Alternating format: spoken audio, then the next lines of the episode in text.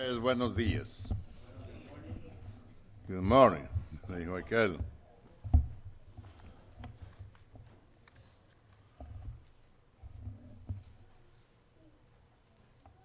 Cuando nació Cristo? Cuando nace en su corazón. Segunda quincena de octubre nació Cristo.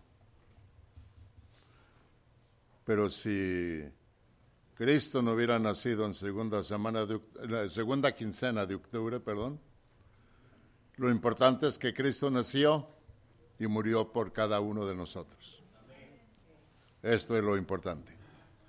Con esto en mente vamos a adorar a ese Cristo, a servir a ese Cristo y a ser fieles a ese Cristo, porque vino, entregó su vida por cada uno de nosotros, no quedó en la tumba, resucitó y prometió venir otra vez y estamos en espera de él. Y si Cristo no llegara más pronto, ojalá estar bien con él para ir allá con él donde está. Esto es lo que debemos hacer cada uno de nosotros prepararnos para encontrarnos con nuestro Padre Celestial. Jeremías capítulo 8, Jeremías capítulo 8, versículo 20. Los que pudieron ser salvos,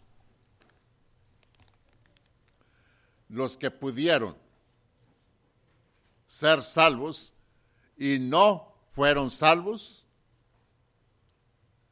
¿Será posible que alguien diga, ya Merito era salvo? Ya lo han dicho. Por poco me persuades a ser cristiano. La humanidad entera es una humanidad inteligente, una humanidad de sensibilidad, una humanidad de raciocinio, una humanidad que valora lo que tiene y que sabe a dónde va. Ya sea al infierno o a con Dios, la humanidad sabe a dónde va. De aquí que si la humanidad no supiera a dónde va, habría una excusa. Pero no hay excusa. Bienaventurados de aquí en adelante los muertos que mueren en el Señor. Ya estando en el Señor, cuando Dios me llame. No está usted en el Señor, no estoy yo en el Señor. Y si Dios me llama estando fuera del Señor, fuera por la eternidad. ¿Quién fue el culpable? ¿La Biblia, el Espíritu Santo o Dios o Cristo? ninguno de ellos. Dios amó tanto que dio a su Hijo. Su Hijo amó tanto que entregó su vida. La, vida, la, Biblia es la palabra de Dios, útil para enseñar, para redarguir, para corregir, para instruir, a fin de que el hombre sea perfecto, enteramente preparado para toda buena obra. Si no está siendo preparado para toda buena obra, entonces no ha leído la Biblia. Si no ha leído la Biblia, es porque no ha querido. Ya el tiempo en que vivimos, solamente el que no quiere tener una Biblia en casa, no la tiene. Por pobre que sea, la Biblia cuesta menos de dos dólares. Y de ahí en adelante, 100, 200 o más. Pero es que no tengo posibilidad, ¿no tiene dos dólares? Sí. Entonces compre mientras una de, de dos dólares. O sea, menos de dos dólares. Y no damos la excusa que digamos es que yo no tenía Biblia. Ahorita el mundo que no tenga Biblia no es tacañez. No, tampoco. Es peor que dejadez, peor que pereza. Ahí está una. ¿Cuánto cuestan? Un dólar. Alguien que le dé que un. No, no, no. No está vendiéndola el hermano. No, no está vendiéndola. Entonces ahí está la palabra de Dios. Eh, el aspecto de la Biblia cambia el valor según el empastado y según el papel. Pero como la humanidad está pobre, pues compré una de pastadura. Que para todo hay, menos para lo espiritual. Esa gente, decíamos, la gente que no puede conseguir una Biblia, que pida un mecate prestado para que no pague. Un mecate prestado, lo amarra al piso, se sube en el banquito y tirante se pone aquí el, nada más brinque poquito y no tuvo para comprar una Biblia. ¿Para qué está en el mundo? ¿Para qué está en el mundo? Dios nos ayude y Dios nos guarde y Dios nos perdone tantas cosas que hacemos, pero es una reflexión que usted va a encontrarse con Dios, como todos, y Dios le dijo, ¿qué pasó? ¿Cómo estuviste en la tierra? Oh, feliz, contento. Iba de vacaciones a Florida y a otros lugares también. ¿Y por qué no me obedeciste? Ah, Señor, que no tenía Biblia. Si hay paredes en el cielo, le va a dar una cachetada que retache de pared a pared. Dame chance. No, Señor, la tuviste. La tuviste. Porque si te doy chance a ti, debo darle chance a todos. Mira, ¿Y qué pasa con aquellos? Están en el lloro y el crujir de dientes. Échalo. ¿Será posible que alguien quiera ir al lloro y al crujir de dientes llamado infierno? Nadie quiere ir, nadie queremos. Apártese del mal camino antes de que muera. Versículo 20 de aquí, del versículo de eh, eh, Jeremías capítulo 8 Dice, pasó, eh, versículo, eh, sí, versículo 19. Y aquí voz de, del clamor de la hija de mi pueblo, que viene de la tierra lejana. ¿No está Jehová en Sión? ¿No está en ella su rey? ¿Por qué me hicieron airar con sus imágenes de talla con vanidades ajenas. Pasó la ciega, terminó el verano, y vosotros no hemos sido salvos. Nosotros no hemos sido salvos. Para pasará el verano, pasará otra estación del año, y nosotros no hemos sido salvos. ¿Por qué? ¿Por qué no hemos sido salvos? Pasó la ciega. Quebrantado estoy por el quebrantamiento de la hija de mi pueblo. En, entenebrecido estoy. Espanto me ha arrebatado. No hay ah, bálsamo en Galaad. No hay allí médico. ¿Por qué? Pues no hubo medicina para la hija de mi pueblo, no hay nada. Y la medicina allí eh, polvosa en la mesita de centro, porque está abierta la Biblia en un atril en muchos hogares. No estoy hablando de los hogares de nadie, pero en muchos hogares está la Biblia en un atril allí. Si usted la mueve, ¡ay, salteó polvo! Está bien, téngala donde usted la tenga. Léala. Léala cuando tenga la oportunidad y obedézcala conforme dice la palabra de Dios.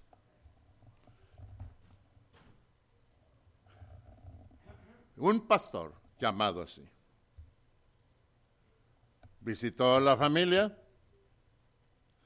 no veía bien, le prestaron sus lentes para que pudiera leerles la Biblia. Les leyó bastantes pasajes de la Biblia y se fue.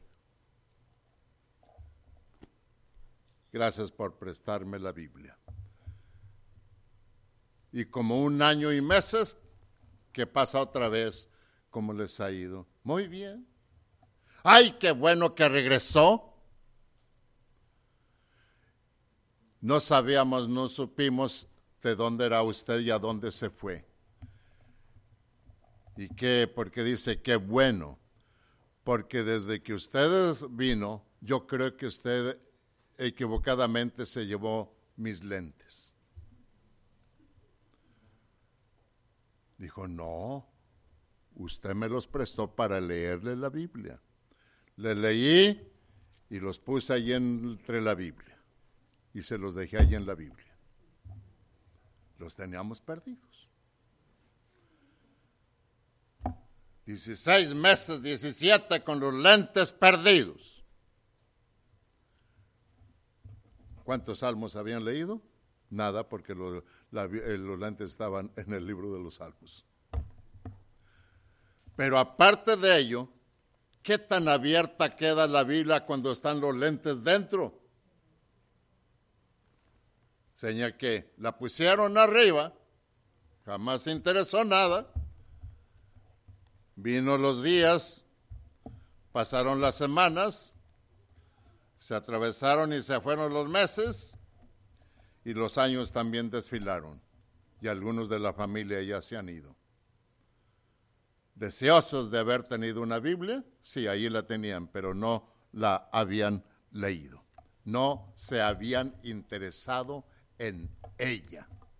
No se habían interesado en ella. Dios quiere que nosotros nos interesemos en la Biblia porque allí está Dios. Dios quiere hablarnos. Y Dios nos habla por medio de la Biblia. Fuera de la Biblia no habla Dios ahora. Nadie presuma que Dios le ha revelado. Nadie. Oh, es que a mí me reveló ayer Dios a las tres de la madrugada y no, Señor no es el Dios de la Sagrada Escritura, a no saber más de lo que está escrito. Y ya lo que es necesario que hagamos, aquí lo tenemos escrito en la palabra de nuestro Padre Celestial. Sencillo y fácil de obedecer, sí, sencillo y fácil de obedecer. Resta que cada uno tome su decisión. Gálatas 2.20, ¿qué dijo el apóstol Pablo?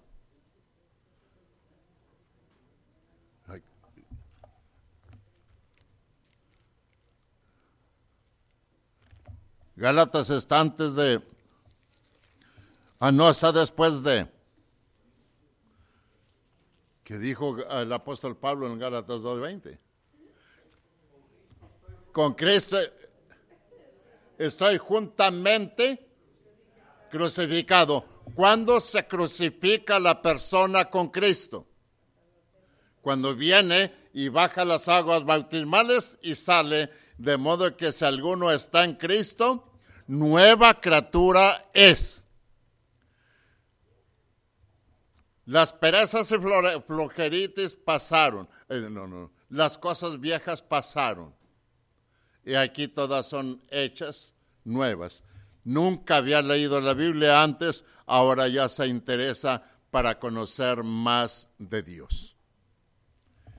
Y ya escuchó, obedeció la palabra, bajó a las aguas bautismales y es nueva criatura. Y pasar el tiempo y lo encuentran. ¿A cuántos ha hablado usted de la Biblia? Es que no sé.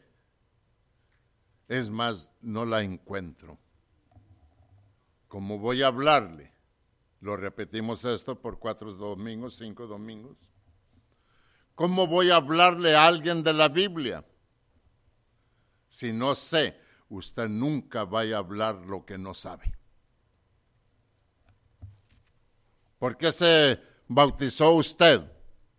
Porque creyó en Cristo. ¿Para qué se bautizó? Para perdón de mis pecados. Eso vaya y predícale a la gente. Entonces ya sabe, ya sabe. Hechos capítulo 26. La excusa no es aceptable delante de nuestro Padre Celestial. Y nunca será aceptable la excusa, porque excusa es autojustificación para quedar bien de lo que hicimos mal. Esa es la autojustificación o la excusa y nunca es aceptable ante nuestro Dios. Hechos capítulo 26 y versículo 24, dice el versículo 24, diciendo él estas cosas en su defensa, Festo a gran voz dijo, estás loco, Pablo. Las muchas letras te vuelven loco. Festo hablando con el gran apóstol Pablo. Caray, ¿sabes Festo con quién estás hablando?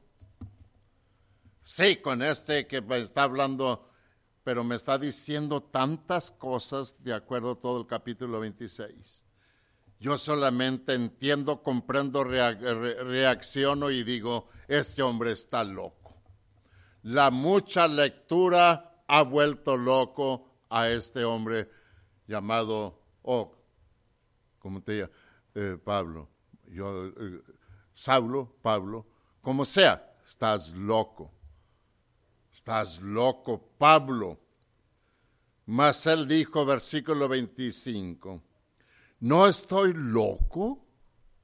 Excelentísimo Festo. Vea cómo Pablo levanta y le da su lugar. No estoy loco, excelentísimo Festo, sino que hablo palabras, palabra de verdad y de cordura. ¿Entiendes la palabra? Claro, pues yo soy Festo. Entonces, ¿por qué no entiendes lo que te digo? Hablo palabra, dice el versículo. De verdad, de palabra de verdad y de cordura, con sensatez. ¿No estoy loco? No estoy loco realmente. Dice, no estoy loco, ¿verdad? Pues el rey sabe estas cosas, delante de quien también hablo con toda confianza, porque no pienso que él ignore, ignora nada de esto, pues no se ha hecho esto en algún rincón. ¿Qué dice Pablo a este personaje? Pues el rey sabe estas cosas. No te hagas. Tú la sabes. Tú la sabes. Y lo dice, porque no pienso que ignora nada de, nada, nada de esto. Tú no ignoras nada de esto. Pues no se ha hecho esto en algún rincón. Todo Jerusalén lo sabe. Y le hace la pregunta que le traspasa como una daga ¿Cuántos filos tienen las dagas? Dos filos. No estaba como el cuchillo de Gaitán. Eh, el, cuchillo de Gaitán también hasta con el lomo cortaba, pero la daga en sí tiene dos filos. Lo del cuchillo de Gaitán era especial. No creo que ignoras. Dice, ¿crees, oh rey Agripa, los profetas? Yo sé ¿Qué crees? ¿Cómo se quedaría el rey Agripa frente al, apóstol Pablo? ¿Tú quién eres para un simple siervo de Dios? ¿O estoy contándote algo de mentira? No, no, es verdad. Yo sé. Yo sé realmente. Entonces Agripa dijo a Pablo, yo no sé qué piensa usted, ¿dónde está la mente de Agripa? ¿Dónde está la mente de Festo? ¿Dónde está la mente de los altos personajes? Entonces dijo a Pablo, por poco me persuades. Si aquí nos paramos, aquí le podemos seguir con toda la mañana. Por poco me persuades. ¿Entendió el mensaje? ¿O ya mero lo entendía? Ay, caray, casi, casi lo... No, no, no, no, no te hagas loco. Estás entendiendo perfectamente bien. Por poco me persuades a qué? Hacerme cristiano. Entonces sabía lo que hablaba y sabía lo que Pablo le decía. Pablo no le dice obedece para que lleves el nombre que te dé la gana, para que te conviertas al cristianismo. Por poco me persuades a hacerme cristiano. Pobrecita esta gente. A un metro de distancia está la salvación. Pero la persona más lejos de la salvación que el oriente del occidente. ¿Por qué? Porque no quiere dar su brazo a torcer.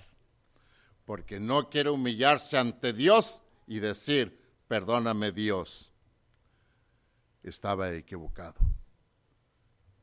Perdóname, dijo el apóstol Pablo, el cual nos ha rescatado de nuestra vana manera de vivir. ¿Qué más dice el versículo? La cual recibimos de nuestros padres. De nuestros padres recibimos vana manera de vivir porque ellos no sabían otra cosa solamente que el niño Fidencio es el único y no, nunca habían oído de la Biblia y vamos hasta el espinazo. De, el espinazo México tiene dos espinazos. Espinazo Nuevo León y Espinazo del Diablo. Vamos hasta el Espinazo Nuevo León. ¿A qué? ¿Perdón? A pagarle al niño Fidencio. A pagar, la manda a pagar la manda. Es lo que habían sabido. Ahora ya oyeron de esto que van a hacer. Haga el otro plan para ir otra vez. Haga el otro plan para ir otra vez. Para ir a ver al Santo Niño de Atocha. Empleo la palabra porque así le dicen, no porque yo diga Santo Niño. Tres días de camino le pagan la manda, le dan sus reliquias y tres días de regreso, una semana. Dios quiere estar en nuestro corazón. No en Fresnillo, Zacatecas, no en Espinazo, Nuevo León. No. Dios está llamándonos a un lado de nosotros a un lado de la persona, allí está Dios llamándole. ¿No quiere entender la persona? Versículo 27 y versículo 28 del capítulo 16 de, de Hechos 27 y 28. ¿Crees, oh rey Agripa, a los profetas? Yo sé que crees.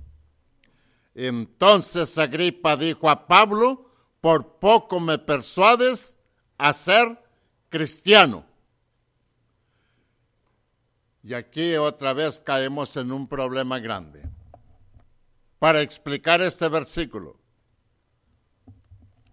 ¿entendió el rey Agripa? Sí. Entonces, ¿por qué dice, por poco me persuades?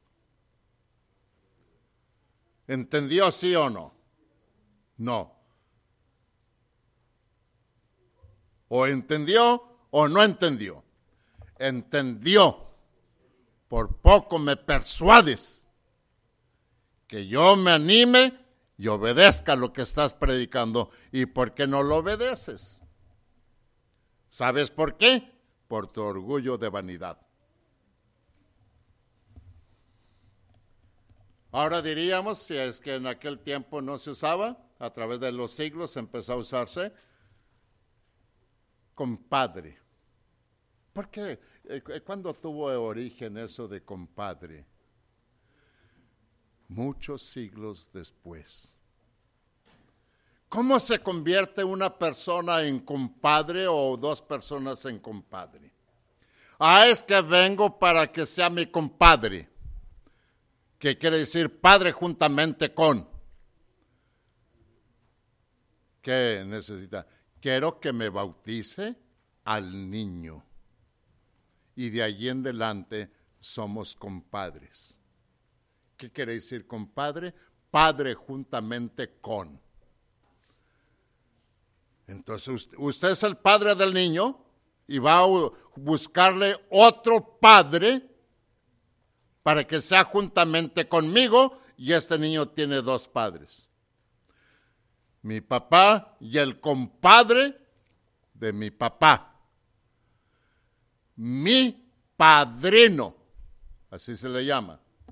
Padre juntamente con. ¿No fuiste suficiente tú? para que le busques otro padre empalmado, empalmado postizo a tu hijo. Y debes saludarlo y respetarlo y adorarle la mano, porque él es su padrino.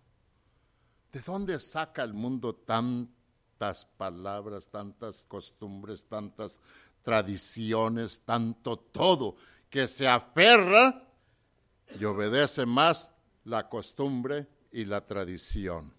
Dice el catecismo católico romano. Las tradiciones son más, más importantes para el católico que la misma Biblia. Que la misma Biblia. Marcos capítulo 6. Evangelio según San Marcos. Capítulo 6. capítulo 6, versículo 1, 2. Marcos, cap, eh, eh, versículos 17, 18 y 20. Al oír esto, Herodes dijo, este es Juan, el que yo decapité, que ha resucitado de los muertos. Marcos capítulo 6, versículo 16. Al oír esto, Herodes dijo, este es Juan, el que yo decapité, que ha resucitado de los muertos. Porque el mismo Herodes había enviado y prendido a Juan y le había encadenado en la cárcel por causa de Herodías, mujer de Felipe, su hermano, porque le había tomado por mujer. Porque Juan decía a Herodes, no te es lícito tener a tu cuñada como esposa. No, no, no leí bien, ¿verdad? No leí, perdone usted. No te, eh, no te es lícito tener la mujer de tu hermano, que es la misma. Era la cuñada. No te es lícito tener a tu cuñada. Ay, ¿se enojó aquel hombre o se enojó la cuñada? ¿Quién se enoja? No te es lícito. Pero Herodías le acechaba y deseaba matarle y no podía. No puedo matarlo. Porque Herodes tenía a Juan sabiendo que era varón justo y santo y le guardaba a salvo y oyéndole se quedaba muy perplejo, pero le, le escuchaba de buena gana. Pero venido un día oportuno en que Herodes en la fiesta de su cumpleaños daba una cena a, su, a sus príncipes y tribunos y a los principales de Galilea, entrando la hija de Herodías danzó y agradó a Herodes, su hijastra. Debe haber estado simpática, sinceramente, porque le agradó Herodes y a los que estaban con él a la mesa. Y el rey dijo a la muchacha, pídeme lo que quieras, que yo te lo daré. ¿Le agradó la muchacha? Sí, señor. Físicamente. Físicamente, para no andar con rodeos. Y le di y le juró, todo lo que me pidas te daré hasta la mitad de mi reino. Que no es del pueblo el reino, pero yo gobierno. Desde ya están los gobernantes apoderándose del propio pueblo. Desde allá en aquel tiempo. Y lo dice, te lo daré. Saliendo ella, y aquí quisiera el tiempo más de otros 25 minutos, saliendo ella, dijo a su madre, ¿qué pediré? Mamá, ¿qué pediré? Y la mamá le dijo, la cabeza de Juan el Bautista. ¿Qué tan cara estaba la cabeza más que el reino? Pide la cabeza de Juan el Bautista en un plato. ¿Por qué, mamá? Porque ese Juan como se mete donde no le importa. ¿Qué tiene que venir a decirle a mi marido que no es lícito tenerme a mí, que soy su cuñada? ¿Qué le importa? que me traigan la cabeza de Juan el Bautista a ver si sigue hablando.